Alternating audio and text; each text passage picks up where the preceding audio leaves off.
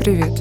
Это подкаст «Бессознательные игры», в котором я, твой психолог, психотерапевт Князева Мила, каждую неделю обсуждаю темы, которые волнуют многих из нас, и перевожу науку психологию на наш с вами бытовой язык.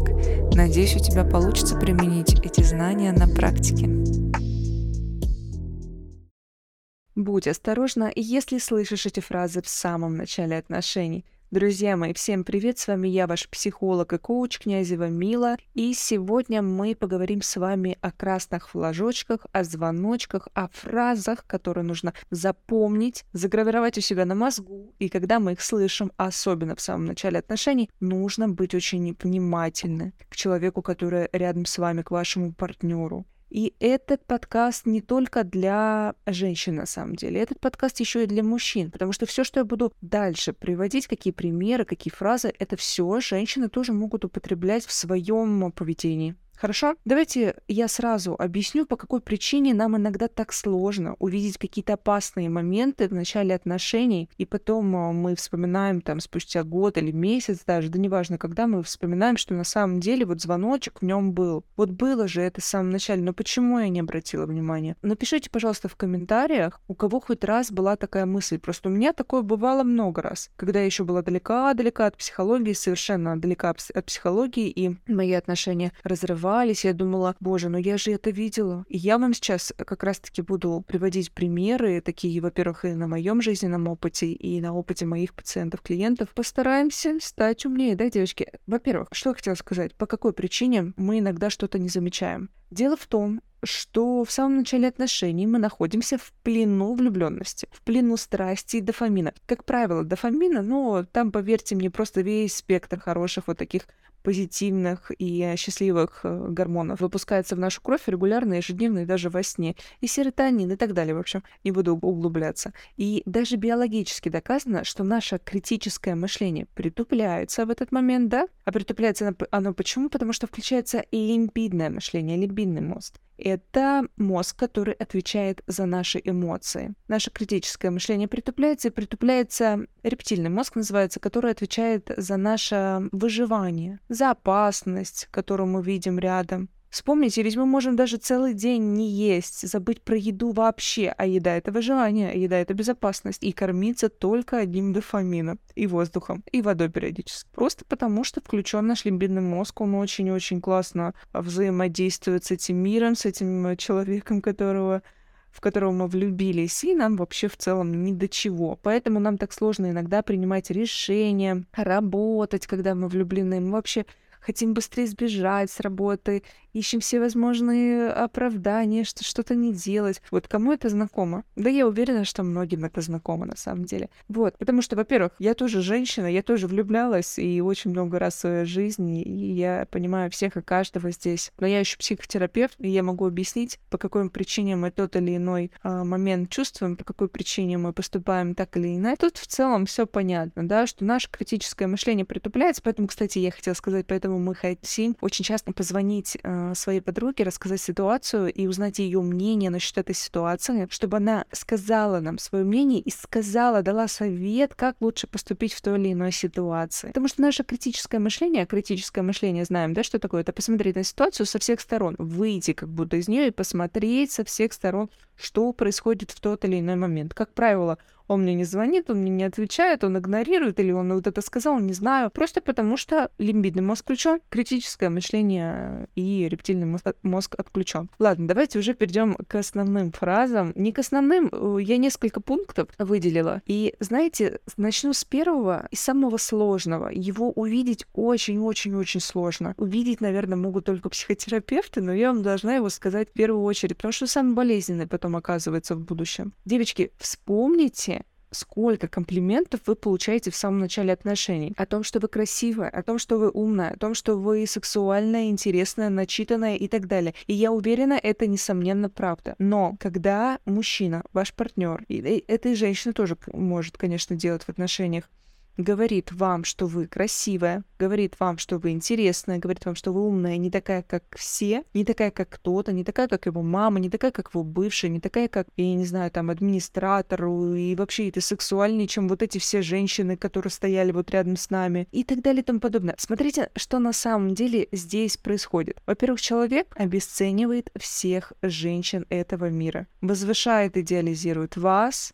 вам-то очень, конечно же, приятно слышать, что вы лучше, чем кто-то. И на самом деле, на самом деле вас здесь сравнивают. И в вас включают вот эту вот игру, сравнение, игру постоянной конкуренции с кем-то. И в конечном счете бессознательно человек включил в вас инстинкт соревноваться с кем-то, понимаете? Сравнил с остальными, включил инстинкт соревноваться с кем-то, обесценил всех этих женщин. И в будущем вам просто не захочется его разочаровывать, потому что вы для него идеальная, а для идеального идеального человека, но не хочется стать же плохой. Вообще в целом плохой быть не хочется. А вот если бы он сказал, мне вообще не важны остальные, или вообще не обращал внимания на остальных, идеализировал даже только вас и говорил, что вот мне достаточно тебя, вот, ну, для меня ты идеальная, вот такая, как вот я всегда хотел. Я вот всегда думал, представлял, вот именно такая женщина со мной должна быть рядом. А вы даже посмотрите, как это звучит здорово. Здорово, не здорово, а здорово. Здоров комплимент. Потому что, девочки, после того, как он обесценил всех женщин вокруг него, идеализировал идеализировал вас однажды, он вас тоже обесценит и к этому кругу женщин припишет, потому что, как мы знаем всегда, за идеализацией объекта всегда будет его обесценка, всегда это стратегия всех людей — стратегия этого мира, это стратегия потребления. Я не буду сейчас углубляться, что, почему, как, кто так делает, агрессоры, нарциссы или кто вообще, или люди с пониженной самооценкой. Я не буду этого говорить, потому что это отдельные темы, отдельные подкасты. Но знаете и помните, если он кого-то обесценил рядом с вами, то он однажды обесценит вас тоже. Однажды вы проснетесь утром, не побежите сразу чистить зубы, он в этот момент подумает, а какая-то она не супер идеальная. Он найдет любую причину вас обесценить. Если вы обесцените обесценено, значит, его не особенное. Значит, можно переключаться на другого человека, на другую женщину, понимаете? Это стратегия, вы должны помнить и запомнить. Дальше. Фразы типа «я сложный человек», «я сложный человек, со мной, я странный человек, со мной сложно», «я такой вот особенный», «я вот сложный», «я просто сложный». Посмотрите, что на самом деле включает вас этот человек. Во-первых, тут ничего сложного, это простейшая манипуляция. Потом в процессе отношений вы можете не ждать каких-либо компромиссов, потому что когда придется решать какую-то проблему в отношениях, отношениях человек вам скажет, ну я же заранее тебе говорил, что вот, ну я сложный, ну я такой вот, я вообще не искал отношений, ты вообще сама захотела, я сложный, я тебе говорил об этом, ну каких компромиссов ты сейчас от меня хочешь, ну что, что ты от меня вообще в целом хочешь? Это простейшая манипуляция, я хочу, чтобы вы это запомнили и думать, что он какой-то ребус, почему он такой сложный, надо его разгадать, и если разгадаю, наверное, это там, там, наверное, просто бриллиант, наверное, внутри нет, девочки, вы ошибаетесь. Он так говорит как раз-таки просто потому, что он, а, не хочет ответственности, б, и вообще у него много каких проблем с головой, не будем тоже в это углубляться. Но запомните, я сложный, со мной трудно, тебе со мной будет трудно, Запомните это навсегда. Э, эту фразу нужно опасаться. Дальше, когда человек говорит слишком много о каких-то проблемах в своей жизни, что он что-то пережил, и, знаете, просит к своей персоне жалости, может быть, говорит, какой он несчастный, может быть, буквально просит вылечить его, дать ему внимание, сделать что-то, чтобы он почувствовал себя лучше и так подобное, смотрите, что он здесь включает в вас он бессознательно включает в вас роль спасателя. Он просто буквально забрасывает вас ответственность взять за него. Это тоже манипуляция, конечно же, и вообще в целом отношения, где люди должны играть какую-то роль, они тоже недолгосрочные. Потому что вот это, во-первых, э, роль спасателя, она очень энергозатратная, очень ресурсно затратная. Вот эта миссия, вы представляете, спасать, спасать, спасать. Вы что, всю жизнь будете человека спасать? Нет. Вы его не спасете, типа, раз спасла, и все, и он он такой остался. Нет, просто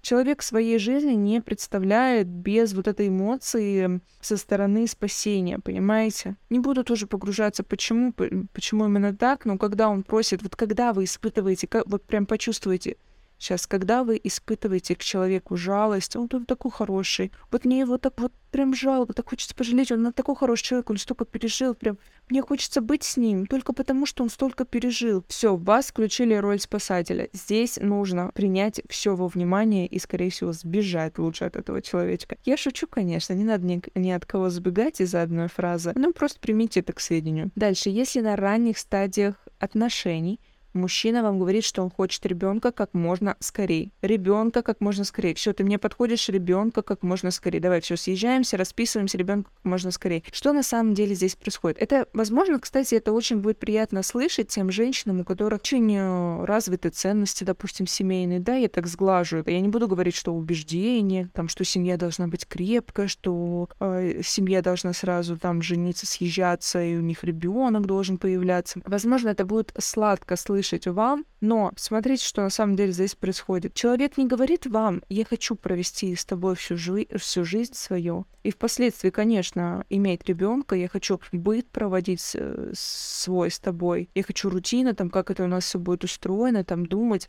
А он просто просит ребенка как можно скорее, то, скорее всего, вы здесь для него возникаете как объектом. Объектом, который поможет достичь его цели. Его цель — иметь потомство. Многие мужчины, многие люди, правда, не хотят иметь семью, не только мужчина, и женщины тоже, особенно это после 40, когда ты уже все обустроил со своей недвижимостью, тебе уже так хорошо, так спокойно, дома у тебя уже там включился какой-нибудь избегающий избегающая форма поведения, и тебе действительно не хочется, чтобы кто-то нарушал твое пространство в виде жены или в виде ребенка. Будет классно, если у тебя будет сын, дочь, они будут приезжать на выходных. Ну классно же. И вот это вроде женщина хорошая, у нее вроде все нормально с э, ее какими-то там внешними данными. Почему бы вот, ну, может родить ребеночка мне. Поэтому имейте в виду, этот человек не хочет семью, этот человек хочет ребенка. Дальше, если человек грубый с персоналом, с водителями, с какими-то официантами, но очень вежливый с вами, он даже может вам цветы дарить каждую неделю. Он может вас закидывать, закидывать, не знаю, комплиментами, открывать двери, все что угодно. Он может вести себя по-разному.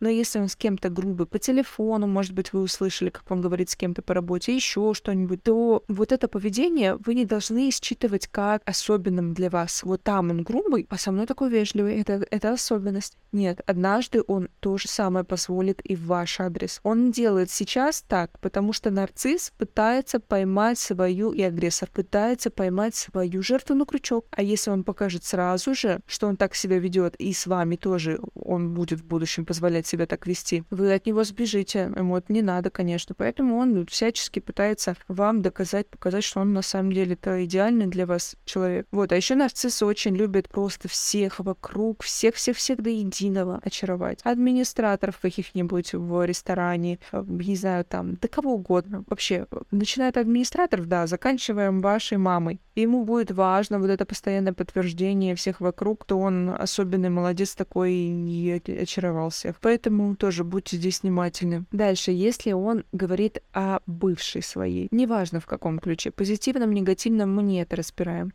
Дело в том, что если он говорит даже в негативном, какая она там была плохая, истерила, может быть, однажды там, или еще, он все что угодно может говорить про нее. Это значит одно единственное. Это значит, что эмоционально он ее не отпустил. Чувства к ней не прошли. Это раз. Во-вторых, будет постоянное сравнение вас с ней, да, с бывшей, и это в будущем только увеличится. Я думаю, что вы не хотите выбивать вот это клин клином, вам это не нужно, надеюсь. Поэтому, девочки, имейте в виду, что вот, вот это приведение в пример бывшей или просто в целом разговоры о бывшей, они на самом деле недопустимы. Это, во-первых, некрасиво, невоспитанно. А в-третьих, это говорит о том, что он о ней думает. Вот и все. Дальше, если на первых порах отношений он буквально все хочет делать вместе. Он хочет идти в спортзал вместе, к друзьям, к родителям идти вместе. Желательно все быстро и сразу, а может быть еще вообще сидеть с вами в салоне красоты вместе, пока вы делаете себе маникюр. Поначалу и я с вами не спорю. Поначалу очень классно испытывать, когда кто-то в тебе нуждается так много, да. Поначалу это действительно классно проводить время вместе. Но это правда классно, когда вы там влюблены в друг друга, вы там видите 24 часа вместе, и вам кажется, что, боже, я с этим человеком могу проводить 24 часа вместе. Но это просто потому, что этот человек включает в вас дофамин, эндорфины и все-все-все-все-все другие сейчас гормоны счастья. Конечно, это, представляете, вот безлимитный шоколад есть. Это тоже очень вкусно. Ну и не только шоколад, а вообще любую разную еду, которая поднимает все эти то же самые гормоны, да, и делать, делать, делать, делать без останов. А потом, когда а, отношения, в отношениях не будет включаться вот сто, такое большое количество гормонов, что происходит? Вы просто не сможете от него отвязаться. Знаете почему? Потому что в начале отношений человек вам показал, что у него комплекс зависимого, зависимое расстройство личности, F60.7 по международной шкале расстройств, зависимое расстройство личности девочки. Будет очень-очень сложно от него потом отвязаться, будет очень сложно простроить потом границы, сказать ему, что я не очень люблю, когда кто-то заходит в ванну, когда я принимаю душ, даже если ты не смотришь, так далее и тому подобное. Это будет реально очень сложно. Если вы не слушали мой подкаст о зависимом расстройстве личности, пожалуйста, перейдите и послушайте его. Это очень полезно для всех, и для женщин, и для мужчин. Девочки, избегайте их остальных манипуляций и всех шизофреногенных паттернов, и этих токсичных людей, и этих пассивной агрессии, обычной агрессии, и вообще очень многое другое, что я вам расскажу в других подкастах. Я буду в целом рада увидеть ваши комментарии, увидеть ваше мнение. Добавьте, пожалуйста, мой список, мой лист своими комментариями, своим мнением. И подписывайтесь на мой канал, слушайте мои подкасты, рекомендуйте своим подругам. Спасибо, что были со мной. Пока.